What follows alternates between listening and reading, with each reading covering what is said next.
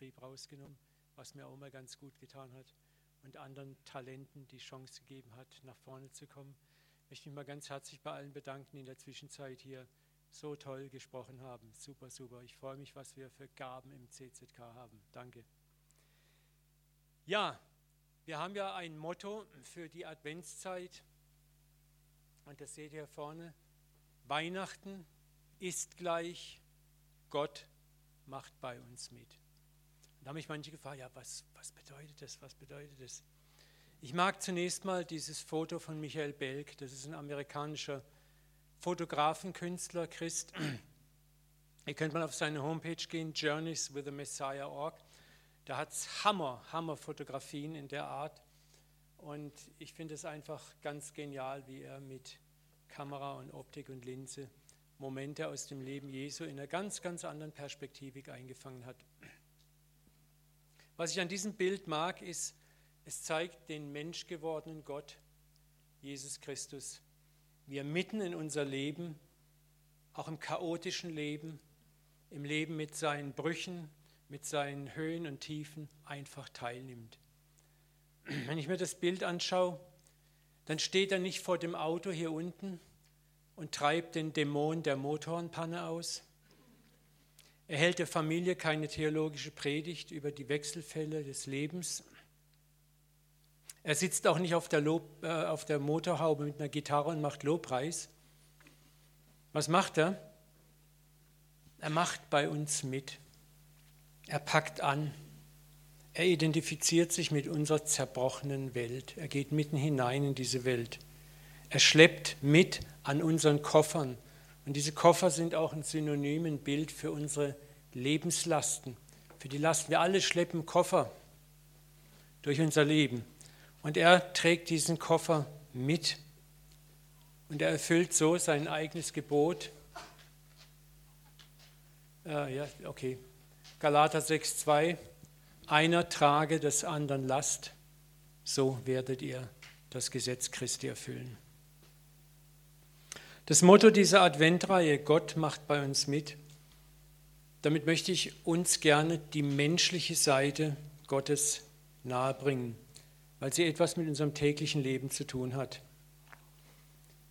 Ich werde in manche fromme Kuh vielleicht auch wieder schlachten. Eines ist zum Beispiel, was mir ganz wichtig geworden ist. Gott wurde, und jetzt bitte hör genau hin, nicht nur Mensch, um für uns zu sterben. Wir reduzieren das allzu oft. Er wurde Mensch, damit er uns sterben kann, denn Gott kann nicht sterben. Gott wurde in erster Linie auch Mensch, um mit uns zu sein. Er wurde auch nicht Mensch, um zu erfahren, wie ist denn das Menschsein. Da gibt es auch so Theologien, die das aussagen. Gott, den wir anbeten, ist allwissend. Wenn Gott allwissend ist, dann weiß er ganz genau, wie das Menschsein sich anfühlt. Da muss er nicht Mensch werden. Ja. Aber er wurde Mensch in erster Linie, damit wir ihn erfahren und ihm vertrauen können. Er möchte dir mit seiner Menschwerdung eigentlich sagen, schau mal her, mein Kind, ich habe an deinem Leben teilgenommen. Ich habe Koffer geschleppt. Ich habe dreieinhalb Jahre öffentlich und 33 Jahre insgesamt das menschliche Leben mit all seinen Bezügen, mit seinen Brüchen, mit seinen Versuchungen, mit seinen Schwierigkeiten gelebt. Das heißt in der Bibel, er litt an dem, was, an dem, was er litt, lernte er Gehorsam. Er hat gelitten. Er nahm zu an Alter und Weisheit bei Gott und den Menschen. Also er hat auch den Prozess des Lernens durchlaufen. Es ist mir sehr wichtig, in diesen drei Sonntagen uns mit der menschlichen Seite Gottes in Christus Jesus vertraut zu machen. Diese Seite schieben wir oft, haben wir theologisch auch sehr oft auf die Seite geschoben. Wir beten den erhöhten Jesus, den König, den Pantokrator, den Weltenherrscher an, was richtig ist, was seine Berechtigung hat. Aber wir haben das Bild des menschgewordenen Gottes fast völlig aus den Augen verloren. Aber dieses Bild hat uns so viel zu sagen, möchte uns so viel auch über uns selber, über unsere eigene Identität sagen. Und da wollte ich diese Tage mal rangehen. Er wurde Mensch, damit wir ihn erfahren und ihm vertrauen können, dass er in allen Dimensionen deines irdischen Daseins mit dir fühlen kann. Das ist ein Gott, der mitfühlen kann, der in deiner Freude, in deinem Leid mit dir fühlen kann, weil er selber Freude und Leid erfahren hat. Er kann deine Siege mit dir teilen und er kann deine Niederlagen mit dir teilen. Er hat selber als Mensch Siege und Niederlagen erlebt. Er weiß, wie sich das anfühlt. Er kann mit dir sein in der Versuchung und dabei sein auch im Hinfallen und im Überwinden. Er weiß, wie sich der Atem der Versuchung anfühlt, auch wenn er nie gefallen ist. Aber er weiß, wie der Pesthauch der Versuchung stinkt. Er weiß, wie es juckt. Ich sage manchmal, wir haben Jesus so idealisiert. Wir haben ihn gasförmig gemacht unterhalb des Bauchnabels. Aber er war auch ein Mann. Ich glaube, dass er auch sexuelle Versuchungen erlitten hat. Dass er weiß, ihr Männer, wie sich das anfühlt. Und auch ihr Frauen auf eine andere Weise. Es ist nicht unvertraut für ihn. Das ist nicht etwas, wo, sag, ah, da redet man nicht drüber. Jesus war durch und durch, Gott war in Christus Mensch geworden. Immanuel, Gott mit uns. Und das ist mir wichtig, dass wir gerade an Weihnachten ist das eigentlich die Botschaft, Gott mit uns. Gott macht bei uns mit. Gott ist zu uns gekommen. Nicht um da oben zu bleiben sagen, kommt mal hier zu mir rauf, Jungs, gebt euch mal ein bisschen mehr Mühe, dritter, vierter, fünfter Gang, sondern er hat gesagt, ich komme zu euch runter. Heute Morgen, mein Simon, meine Miriam, unsere Kinder sind grippekrank geworden und wir kriegen meistens Samstagmorgens oder Sonntagmorgens unsere kleine Enkeltochter immer runter. Da lauern wir schon im Bett. Wann kommen sie die Treppe runter? Und jetzt kam sie gestern nicht und heute Morgen nicht. Und heute nach dem Frühstück auf einmal klopft es an der Tür, steht eine völlig kranke Mimi mit unserem kleinen Enkeltöchterchen vor der Tür, ob wir sie nicht hüten können. Sie sind total Knülle. Und dann, ich, ich kann es manchmal gar nicht beschreiben, auch wenn ich euer Baby sehe, dann oh, da könnte ich wieder dann bin ich auf allen Vieren durchs Kinderzimmer gejagt mit ihr. Ne? Uwe krabbelt durchs Kinderzimmer. Ich habe nie gedacht, dass ich durch meine Wohnung krabbel auf allen Vieren. Weißt du, du beugst dich runter hier und du gehst auf Augenhöhe und hast einen Heidenspaß dabei. Du erwartest nicht, dass dieses Kind zu dir hochkommt. Du fängst an, in Sprachen zu reden. Da, da, da, da, da, ga, ga, ga, ga, ga und das gackert zurück und du hast einen Heidenspaß. Ja? Und ich, ich, es ist so krass und Gott sagt mir immer wieder eins, sagt der Uwe, genau so geht es mir mit euch. Dann sage ich, aber ich bin doch erwachsen. Sagt er, hör mal, für mich bist du genauso noch so ein Bobbel, so ein Hosenscheißer. Und ich habe eine Riesenfreude an dir. Ich weiß ganz genau, was du anstellst. Ich weiß ganz genau, dass du Asche und Gold bist. Aber ich liebe dich. Und wenn ich dich sehe, dann freue ich mich an dir. Ich habe Sehnsucht, mit dir Gemeinschaft zu haben. Ich kann es kaum abwarten, bei dir zu sein. Und diesen Wunsch hat Gott von aller Ewigkeit her in sich getragen. Er wollte Gemeinschaft mit uns haben. Er wollte uns so nahe wie nur möglich sein. Immanuel, Gott mit uns. Nicht Gott über uns, nicht Gott neben uns, nicht Gott unter uns, Gott mit uns, in uns. So er kann mit dir fühlen. Er kann mit dir fühlen, innigste Gemeinschaft, wie es sich anfühlt, wie, wie, wie sich Freundschaften anfühlen, Liebe anfühlt. Martha und Maria waren seine besten Freundinnen. Und ich glaube, dass er bei ihnen auch das erfahren hat, was die Ehe einem so bringt. Nicht das Sexuelle, aber dieses Gefühl, einen, vom anderen Geschlecht einen Partner zu haben, der einen versteht. Oder diese mütterliche Wärme. Und umgekehrt auch. Und er hat aber auch das Verlassensein erfahren, das äußerste Verlassensein, als im Garten Gethsemane keiner mit ihm betet, als alle ihn verlassen. Er kennt das, was, wenn du das in deinem Leben auch erlebt hast, er kann mit dir fühlen. Gott wurde Mensch. Was anderes, ganz toll, er hat Freude am Essen und Trinken. Er war ein Genießer. Ich mag das so. Er wird beschimpft von den Frommen als ein Fresser und Weinsäufer. Ich meine, das sind zwei harte Worte. Das bedeutet für mich, Jesus hat schon zugeschlagen beim Essen. Und er hat auch beim Weintrinken nicht nur so einen Fingerhut Wein oder Traubensaft getrunken, sondern hat auch gut mal einen Weinbecher weggekippt. Ne? Ich will nicht sagen, dass er besoffen war. Aber ich glaube, dass er gute Laune gehabt hat, dass er fröhlich war. Die Bibel sagt, der Wein macht ein fröhliches Herz. Und wenn ihm die Frommen das vorwerfen, du bist ein Fresser und Weinsäufer, dann ist da schon so eine Grenze, wo hm,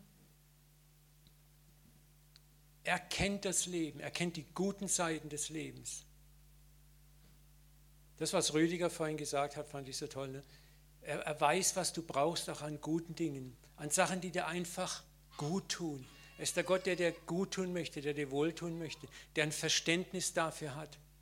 Ich bete jeden Tag immer, Herr, gib mir heute einen Kuss, gib mir eine Umarmung. Jeden Tag bete ich das und ich krieg's.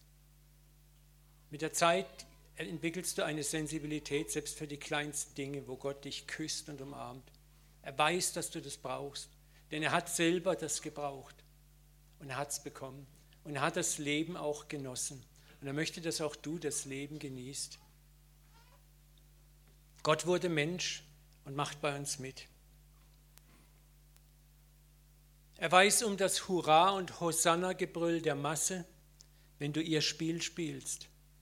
Und er weiß um die Kreuzigungsschreie, wenn du ihr Spiel nicht spielst.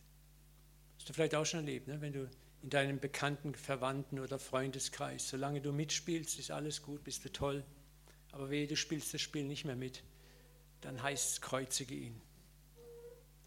Das erfährst du auch als Pastor.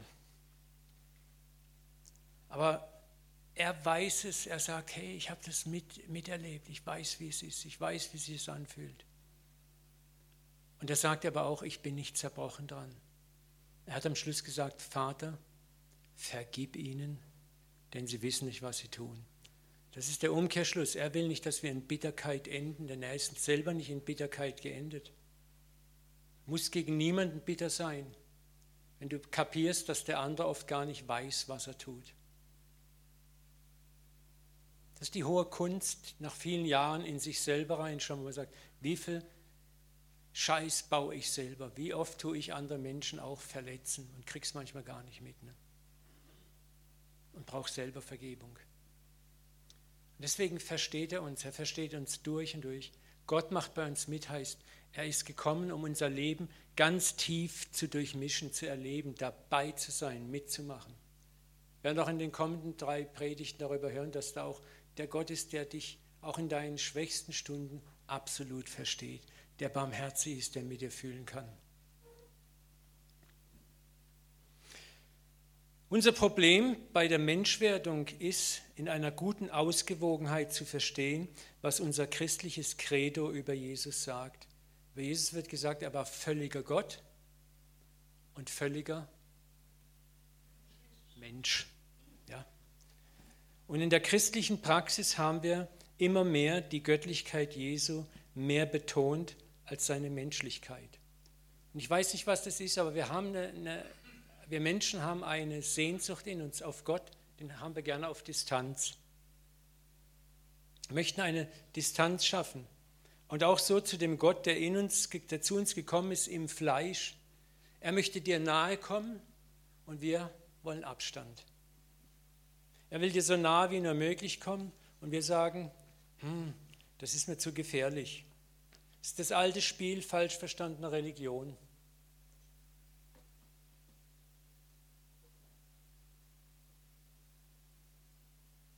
Das kommt jetzt noch nicht dran, sorry. Habe ich die Folien vertauscht, das wollte ich wissen, genau. Ja? Denk mal im Paradies, der Mensch fällt. Da neulich schon mal darüber gepredigt. was ist die erste Reaktion? Wir verstecken uns. Wir bauen uns Feigenschürzen, wir verstecken uns hinter Feigenschürzen. Das ist der Reflex, wir gehen auf Distanz zu Gott. Und was macht Gott? Er geht auf uns zu. Adam, wo bist du? Wo steckst du? Wo hast du dich verrannt? Ich bin doch immer da für dich. Dann, wenn du Bock hast, kannst du mal im 2. Mose C 2019 lesen. Da will Gott dem Volk Israel sein Gesetz geben. Was sagt das Volk? hey Mose, geh du mal hin und red mit ihm, wir könnten da eventuell sterben, wir haben keinen Bock. Geh du mal und red du mit diesem Gott und alles, was er dir sagt, wollen wir tun. Das Volk auch wieder möchte Distanz. Und da ist etwas in uns, wo wir auch mit Jesus lieber, wir haben ihn lieber als Himmelskönig, als Pantokrator, als Weltenherrscher und Richter auf, auf dem Thron, wie als den Bruder, der uns nahe ist, den Mensch, der uns völlig nahe ist. Wir haben die Betrachtung seiner menschlichen Seite sehr vernachlässigt, ja buchstäblich verdrängt. Und wisst ihr, was passiert ist dadurch? Haben wir unsere eigene Ebenbildlichkeit verdrängt. Da werden wir auch drüber nachzudenken haben. Wer bist du? Christus hat dir gezeigt in seiner Menschwerdung, wer du bist. Aber wir möchten gerne diese fromme Distanz eher auf dem Thron wie davor. Als wäre die Menschwerdung nur ein kurzes, 33-jähriges Gastspiel gewesen und das war's dann. Danach geht es im alten Spiel weiter, Gott da oben, wir da unten. Aber Gott sagt, ich möchte das durchbrechen ein für alle Mal. Ich bin zu euch gekommen und ich werde bei euch bleiben. Ich gehe nicht mehr zurück. Ich bin in eure Welt hineingekommen, eure Welt ist in meine Welt hineingekommen, ich bin bei euch.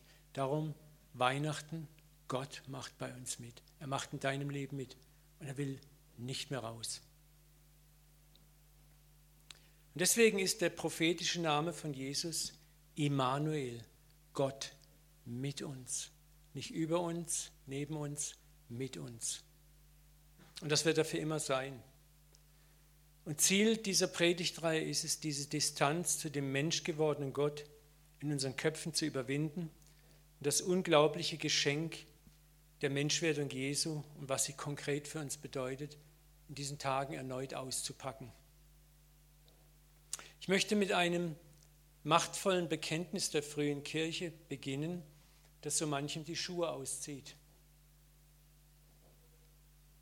Gott ist Mensch geworden, damit der Mensch Gott werden könne. Als erster hat es St. Irenäus, dann St. Athanasius, Gregor von Nazianz und Gregor von Nyssa, alles große Kirchenväter im vierten christlichen Jahrhundert, gesagt. Und finde ich, viele mag das skandalös, ja anmaßend, fast gotteslästerlich klingen. Aber ich glaube, besser kann man den tiefen Sinn und das eigentliche Ziel, dass Gott Mensch werden wollte, gar nicht in Worte fassen. Was für ein Weihnachtsgeschenk. Gott wurde Mensch, damit du Gott wirst. Für alle, die jetzt theologisch nach Luft schnappen, möchte ich die Aussage natürlich auch biblisch bestätigen. Das ist zunächst Jesus selber, der genau das gelehrt hatte und der bei den Frommen seiner Zeit mächtig angeeckt ist dafür die auf Abstand zu Gott bedacht waren, die auf diesen Abstand bedacht waren. Wie kannst du? Gott ist weg, weit weg, weg, weg. Und ich lese es einfach mal mit uns, diesen Vers. Johannes 10, 30, 36. Da sagt Jesus, ich und der Vater sind eins. Wisst ihr, für uns ist das, oh ja klar, das zucken wir ja nicht mal zusammen, weil wir haben es ja beieinander, unsere Theologie. Aber jetzt stell dir mal vor, damals für die frommen Juden, das war ein Sakrileg hoch drei. Da hoben die Juden wieder Steine auf. Und wie oft heben wir Steine auf und möchten andere steinigen, die nicht unserer Meinung sind, um ihn zu töten, mundtot machen. Jesus sagt, wie viele gute Werke habe ich im Auftrag meines Vaters unter euch getan? Für welches Werk wollt ihr mich steinigen? Wegen eines guten Werkes steinigen werde ich nicht wütenden die Juden, sondern wegen Gotteslästerung. Denn du machst dich selbst zum Gott. Wisst ihr, wiederum, wir sagen heute, ja ist ja klar, wir wissen ja, dass Gott ist, wir glauben das. Aber für die Juden war das unmöglich. Jetzt sagt Jesus was Interessantes, du machst dich selbst zu Gott, obwohl du nur ein Mensch bist. Jetzt hör mal genau hin. Jesus erwiderte, steht in eurem Gesetz, Psalm 82,6, da kannst du es nachlesen, wortwörtlich, nicht auch der Satz, ich habe gesagt, ihr seid Götter, sagt Gott zu den Menschen. Wenn also diejenigen Götter genannt werden, an die das Wort Gottes erging, und die Schrift kann nicht außer Kraft gesetzt werden, ich finde es so genial, wie Jesus die Schriftgelehrten mit der Schrift mal so ein bisschen an die Wand drückt. Wie könnt ihr da behaupten, du lässt das Gott? Weil ich sage, ich bin Gottes Sohn.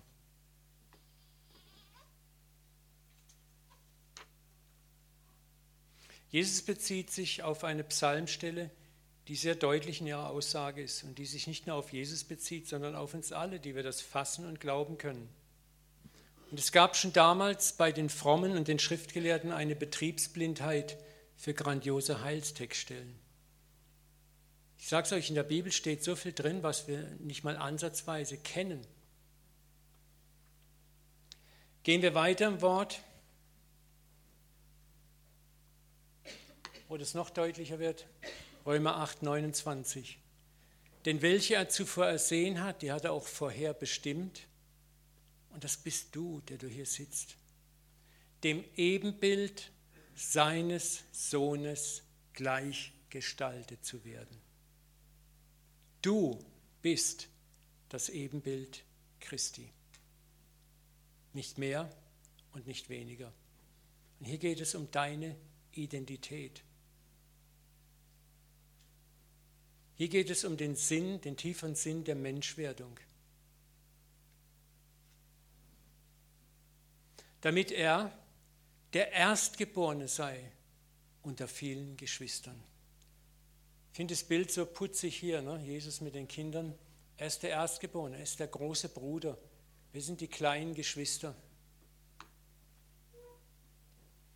Ich möchte euch ermutigen, diesen Vers mal zu kauen denn welche er zuvor ersehen hat, die hat er auch vorherbestimmt, dem Ebenbild seines Sohnes gleichgestaltet zu werden. Was ist ein Ebenbild? Ein Ebenbild ist das absolute Gegenüber, dein Spiegelbild. Du bist das Ebenbild Christi. Er ist der Erstgeborene und du bist der zwei, dritt, viert, 40.000, 50.000 Geborene. Du bist Bruder und Schwester, Schwester und Bruder von Christus. Aber du trägst denselben Familiennamen. Du gehörst zur Familie Gottes. Bist hineingeboren in die Familie Gottes. Und deswegen kann man sagen, Christus wurde Mensch, damit wir Gott werden. Nicht Gott im absoluten Sinne. Wenn du einen Vater hast und dann trägst seinen Namen, dann bist du Teil seines Hauses, du bist nicht der Vater selber. Du bist, du trägst seinen Namen, du trägst seine DNA, seine Identität, du hast seinen Geist. Wisst ihr, was für eine Ehre das ist? Und wenn wir das alles immer schön wegdrücken, dann sind wir immer schön vor dem Thron und du bist da oben auf dem Thron. Weißt du, die Bibel sagt uns ganz klar, wir sitzen schon jetzt mit ihm auf seinem Thron. Wir sind jetzt nach Epheser 1 versetzt in die himmlischen Örter, wo Christus ist. Wo ist er? Er sitzt bei seinem Vater auf dem Thron. Wo sitzt du? Du stehst nicht vor dem Thron, du sitzt auf dem Thron. Und das Herausfordernde ist, das zu begreifen. Und wenn wir uns damit mal mehr beschäftigen würden, transformiert das auch unser Leben.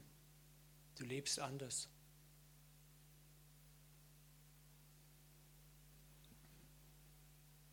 Du bist ein Mitglied der Familie Gottes. Er ist dein älterer Bruder Christus. Schau hier, ne? da ist er beim Essen und Trinken mit seinen Brüdern und Schwestern, völlig entspannt.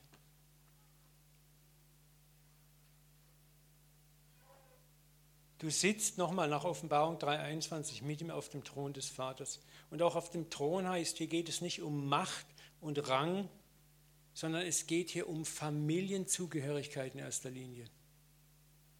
Das haben die Jünger auch nicht verstanden. Die waren immer nur darauf bedacht, dürfen wir dann zur Rechten, zur Linken sitzen. Die haben sich gestritten über Macht und Ehre und Position. Jesus sagt, hey, darum geht es gar nicht. Es geht um Familie. Familia. Du bist mein Kind. Ich bin verliebt in dich. Und ich wünsche mir, dass du in mich als Vater verliebt sein kannst, als Bruder. Deine und meine Identität ist zutiefst göttlich. Und deshalb solltest du lernen, wie Jesus zu sagen und es auch zu erwarten. Wer dich sieht, sieht den Vater. ich habe mir das angewöhnt seit zwei Jahren. Wenn ich rausgehe, sage ich, wer mich sieht, sieht den Vater. Menschen sollen den Vater in mir sehen. Und das ist kein Würdigkeitswettbewerb. Ich muss nicht Sanctimonious erscheinen, also besonders heilig mit einem Heiligenschein rumlaufen oder gesalbt daherschwallen. Ich war jetzt vier Wochen in Kur. Ich habe mich ein bisschen geärgert, weil das medizinisch ein einziges Chaos war. Aber nach der zweiten Woche habe ich langsam gemerkt, warum ich dort sein musste. Ich hatte mehr als 40 Gespräche mit Menschen aus dem unterschiedlichsten Background. Und es war so krass, wie diese Gespräche zum Teil gelaufen sind, wo Leute mich gefragt haben, ich verstehe gar nicht, warum ich Ihnen das alles erzähle. Aber Sie strahlen sowas aus, aus Ihnen leuchtet sowas hervor. Leute, die mit Gott nichts am Hut haben. Weißt du, du stehst da und sitzt an deinem Tisch und denkst, ist hier noch jemand im Raum? Weißt du, weißt ganz genau, dass du nicht Mr. Würdig bist und Mr. Perfekt und Mr. Vollkommen. Überhaupt nicht. Aber dann begreifst du langsam, hoppla, halt mal, da strahlt jemand aus dir raus. Es ist wahr, wer mich sieht, sieht den Vater. Wisst ihr, was sich bei mir geändert hat in den letzten Jahren, war das, dass ich langsam begriffen habe, ich werde es nicht schaffen, vollkommen zu sein. Ich habe es geglaubt, dass ich damit mal fertig werde und damit fertig werde und damit fertig werde und die und die Sünde bin. Und irgendwann habe ich so das Level von Heiligkeit erreicht. Irgendwann zerbricht es in dir. Aber nicht, dass du resignierst oder bitter wirst oder sagst, oh, scheiß drauf, sondern du lernst, was Gnade ist. Du lernst zum Vater zu kommen, zu sagen, ich bin Gold und ich bin Asche und ich weiß, dass du mich so liebst. Du liebst beides, du hast beides erwählt. Ich weiß, dass du mit mir arbeiten kannst, mit meiner Asche und mit meinem Gold. Ich muss nicht in einem Würdigkeitswettbewerb mich würdig machen. Das ist das Schöne, die gute Nachricht. Da, wo du gerade stehst, wo du gerade bist, möchte Gott dich gebrauchen und aus dir scheinen, aus dir strahlen, aus, der, aus dir Herrlichkeit zu den Menschen strömen lassen.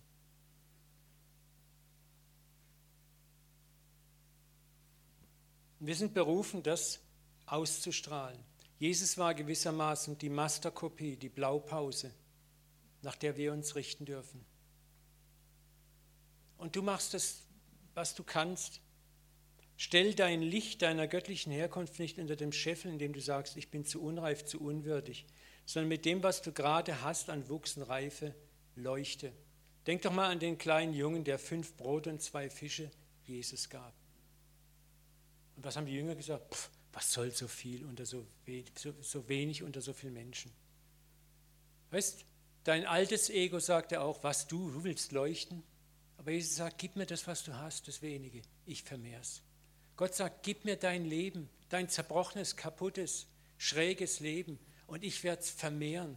Ich werde anderes satt machen und dann wirst du staunen, wie andere durch dein Leben gesegnet werden. Und du wirst eins begreifen, es hat nichts, absolut nichts mit deiner Würdigkeit zu tun. Demut und Sanftmut werden immer größer in dir, wo du dann merkst, es hat nichts mehr mit mir zu Ich muss nicht mehr sagen, ja, ich bin so heilig. Ne? Sondern du wirst weinen darüber, wie Gott durch deine Zerbrochenheit leuchtet. Und du wirst mehr und mehr erwarten. Und du wirst mehr und mehr erleben. Das sind die Dinge, was Rüdiger mir gesagt hat. Ich glaube, das ist da, wo wir hinkommen müssen. Fang doch mal in deinem Haus an, verteil Weihnachtsmänner und mach einfach eine nette Postkarte dazu. Und Leute werden die Herrlichkeit Gottes sehen. Die werden sagen, warum haben sie es gemacht? Ich verstehe das gar nicht. Weißt du, wenn du lebst, Liebe lebst, Liebe leben, das ist das Motto unserer Kurzkonferenz im Januar mit Peter Helms, dann ist das, was du über Jesus theologisch zu sagen hast, trifft das Herz der Menschen weil sie etwas geschmeckt haben vorher in dir, weil sie etwas gespürt haben, was Realität ist.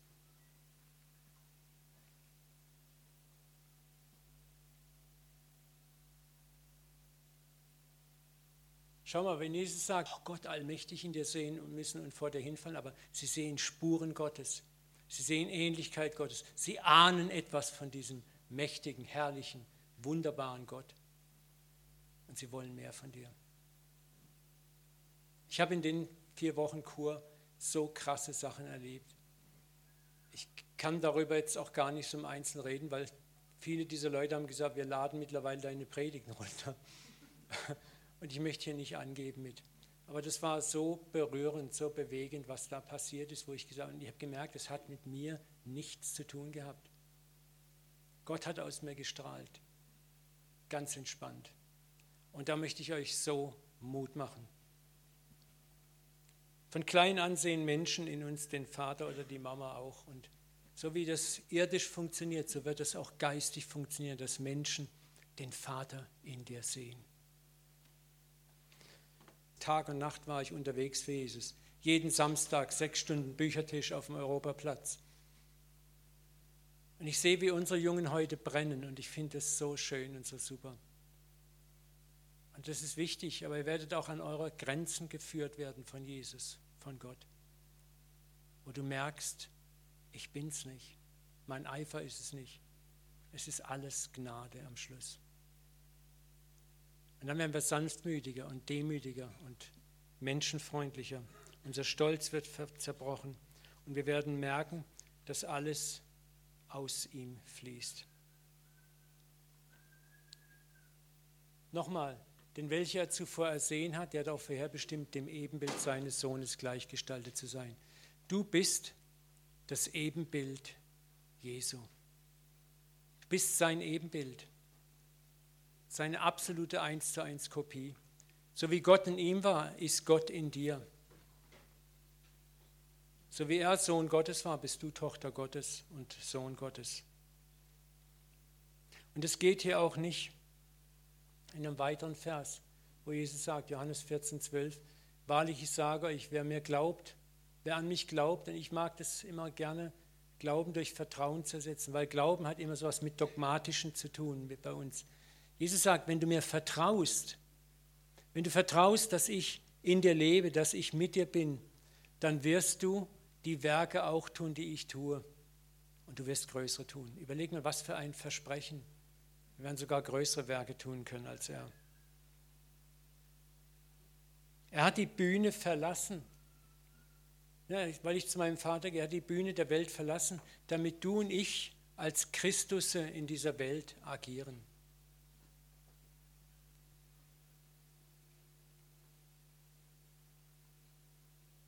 Matthäus 5,16, lasst dein Licht leuchten vor den Menschen, damit sie eure guten Werke sind, euren Vater im Himmel preisen. Hey, hier geht es nicht um religiöses, frommes Getue. Hoffentlich sieht mich jemand, wie fromm ich bin. Kotz drauf, das meine ich nicht. Sondern lebe deine Herzensliebe so gut du es kannst. Nochmal diese Weihnachtsstory, das hat mich so berührt mit dem Weihnachtsmann. Das ist so, so ganz typisch. So was einfach mal aus, lass dein Herz mal sausen, deinen Nachbarn, deinen Kollegen oder sonst wo gegenüber. Versuch, Gottes Liebe auszustreuen. Und du wirst sehen, was zurückkommt, ist so erstaunlich, so erstaunlich. Erwarte jeden Tag, dass Gott aus dir scheint. Daran wird jedermann erkennen, dass ihr meine Nachfolger seid, so ihr Liebe untereinander habt.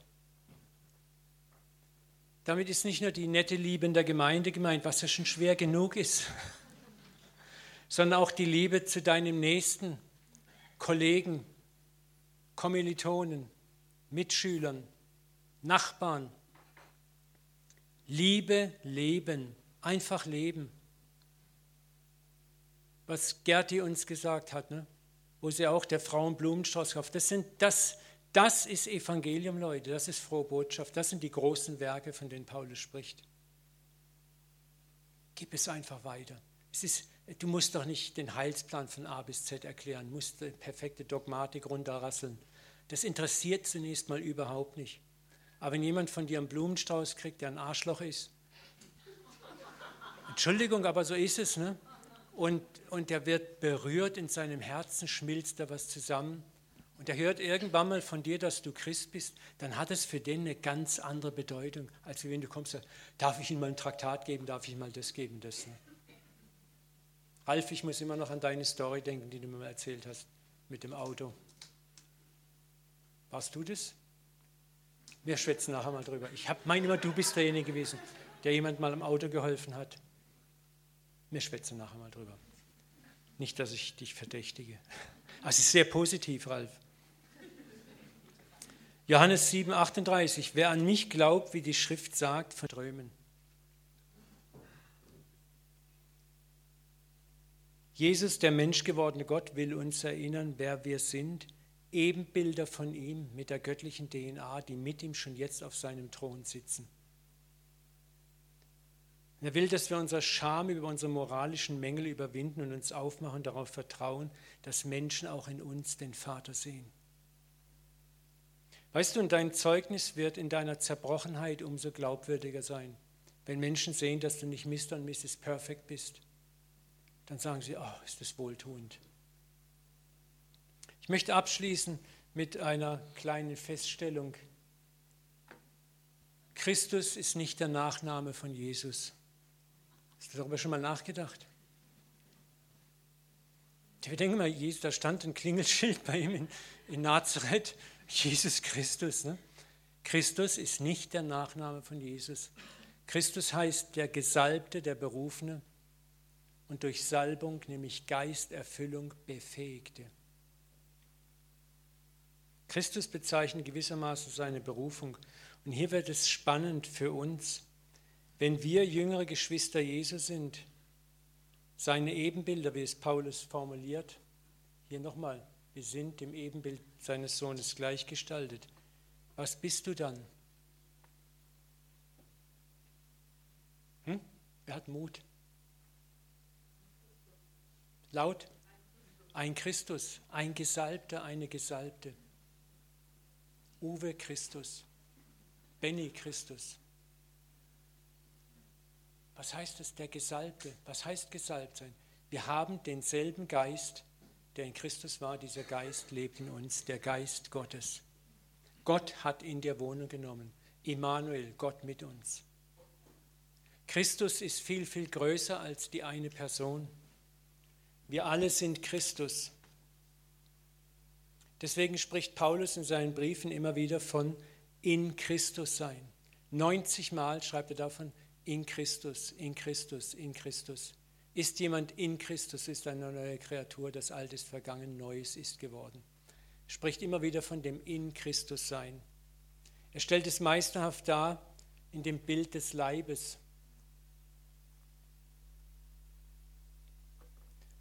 1. Korinther 12, 27. Zusammen seid ihr der Leib von Christus. Gucken wir mal meinen Körper an. Ne? Kannst du den Kopf vom Leib trennen oder die Hand? Das ist alles eins. Es ist eine Einheit. Es bedingt einander. Natürlich lenkt der Kopf und Christus ist unser Haupt. Aber was wäre das Haupt ohne den Körper? Und was wäre der Körper ohne das Haupt? Und das tut Paulus so meisterhaft dann darstellen. Ihr seid Leib und als einzelne Glieder von diesem Leib. Und jetzt tut er das so wunderbar auch aufdröseln. Einige hat Gott in der Gemeinde gesetzt. Das sind die Apostel, die Propheten, die Lehrer. Dann kommen die, die Wunder tun. Dann die, die Gabe zum Heilen haben, zu Hilfeleistungen und zum Leiden haben. Schließlich die in ungelernten fremden Sprachen reden. Und jetzt kommt das Tröstliche. Da, wo wir immer so viel Fehler machen. Sind alle Apostel? Sind alle Propheten? Sind alle Lehrer? Können alle Wunder tun? Haben alle die Gabe der Heilung? Reden alle in fremden Sprachen? Können sie alle die Sprachen übersetzen? Und dann sagt Paulus was sehr Interessantes. Ne? Ihr bemüht euch, und ich habe hier bewusst immer um die größeren Gaben eingefügt. Wir möchten gern heilen können. Wir möchten Wunder tun können. Wenn wir doch nur mehr heilen könnten, mehr Wunder tun können, dann würde die Welt erschüttert werden und an Jesus glauben. Das habe ich früher auch gedacht. Paulus sagt, ich zeige euch einen Weg, der weit besser ist. Da werden wir heute nicht mehr drüber reden, aber jetzt kommt 1. Korinther 13, die Liebe. Da werden wir nächstes Mal drüber sprechen. Die Liebe. Das hat Jesus uns vorgelebt. Aber ich war so dankbar heute für das Zeugnis von Rüdiger und das Zeugnis von dir, Gerti. Das ist es. Du musst kein Heiler sein, kein Prophet sein, kein Wundertäter. Es ist toll, wir haben diese Gaben, auch in der Gemeinde. Halleluja. Aber Paulus sagt, strebt noch viel mehr nach der Liebe. Das ist die größte aller Gaben. Und die hat uns Jesus vorgelebt.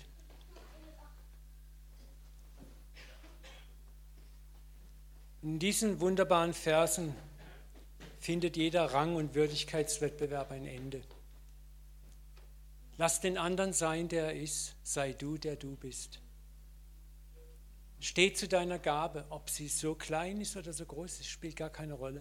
Gott kann durch wenig viel machen. Er hat das Geringe vor der Welt, das Verachtete erwählt, um es groß zu machen. Paulus sagt, wenn ich schwach bin, dann bin ich stark. Darum will ich mich am allerliebsten meiner Schwachheit rühmen. Das heißt nicht, dass wir jetzt sagen, ja, die blöden Heiler, haha. Wir lieben einander, wir respektieren einander. Der Leib kann nicht in Feindschaft miteinander leben. Sagt Paulus ganz klar. Ne? Wir sind aufeinander angewiesen. Wir freuen uns aneinander. Wir sollten lernen, einander Ehre zu geben. Aber wir alle sind gleich wichtig. Ich kann nicht meinen kleinen Fußzeh verachten. Erst wenn er mir fehlt, merke ich, wozu der gut ist. Ne? Alles, selbst die geringste Gabe, wird im Leib gebraucht. Ich möchte Schluss machen. Weihnachten, Gott macht bei uns mit. Er macht bei dir mit. Er möchte in deinem Leben mitmachen. Darf ich noch beten mit uns? Vater, wir danken dir jetzt für diese Zeit. Ich bete, dass diese Botschaft, die mir so auf dem Herzen lag, dass sie unser Herz erreicht. Vater, lass uns erkennen, was es heißt, dass du zu uns gekommen bist. Nicht um dich nach 33 Jahren wieder zu verabschieden, auf deinem Thron erneut Platz zu nehmen. Danke, Jesus, dass du unsere Blaupause, unser Masterplan bist. Die, die Main Copy, nach der wir leben dürfen und in die wir hineingepflanzt worden sind. Danke, dass wir Christus sind, Gesalbte sind, gesalbte Brüder und Schwestern. Dass derselbe Geist, der in dir war, in uns lebt. Dass derselbe Vater in uns Wohnung genommen hat. Dass wir mit dir auf deinem Thron sitzen, auf dem Thron des Vaters, nicht davor. Vater, lass uns diese Ehre begreifen, dieses Vorrecht. Und gib uns immer mehr Liebe für dich, dass wir als Söhne und Töchter auch einfach würdig leben. Nicht aus Angst, nicht aus moralischem Druck, nicht aus religiösem Druck, sondern einfach, weil wir total verliebt sind, weil wir total geflasht und überwältigt sind von der Ehre, die du uns erweist, von der Großzügigkeit, die du uns erweist, von der Weitherzigkeit, mit der du uns den Ring an den Finger gesteckt hast, die Schuhe an die Füße gesteckt hast, ein Erbteil gegeben hast, an Sohnesstadt, an Tochterstadt uns wieder aufgenommen hast, Vater. Und wir wollen unser Licht nicht mehr unter den Scheffel stellen. Wir wollen daran glauben, dass wer uns sieht, den Vater sehen kann. Jesus, wir wollen deine würdigen Schwestern und Brüdern sein. Wir möchten uns nicht geringer und kleiner machen, sondern deine Ehre weitertragen. In Jesu Namen. Amen. Danke, Uwe.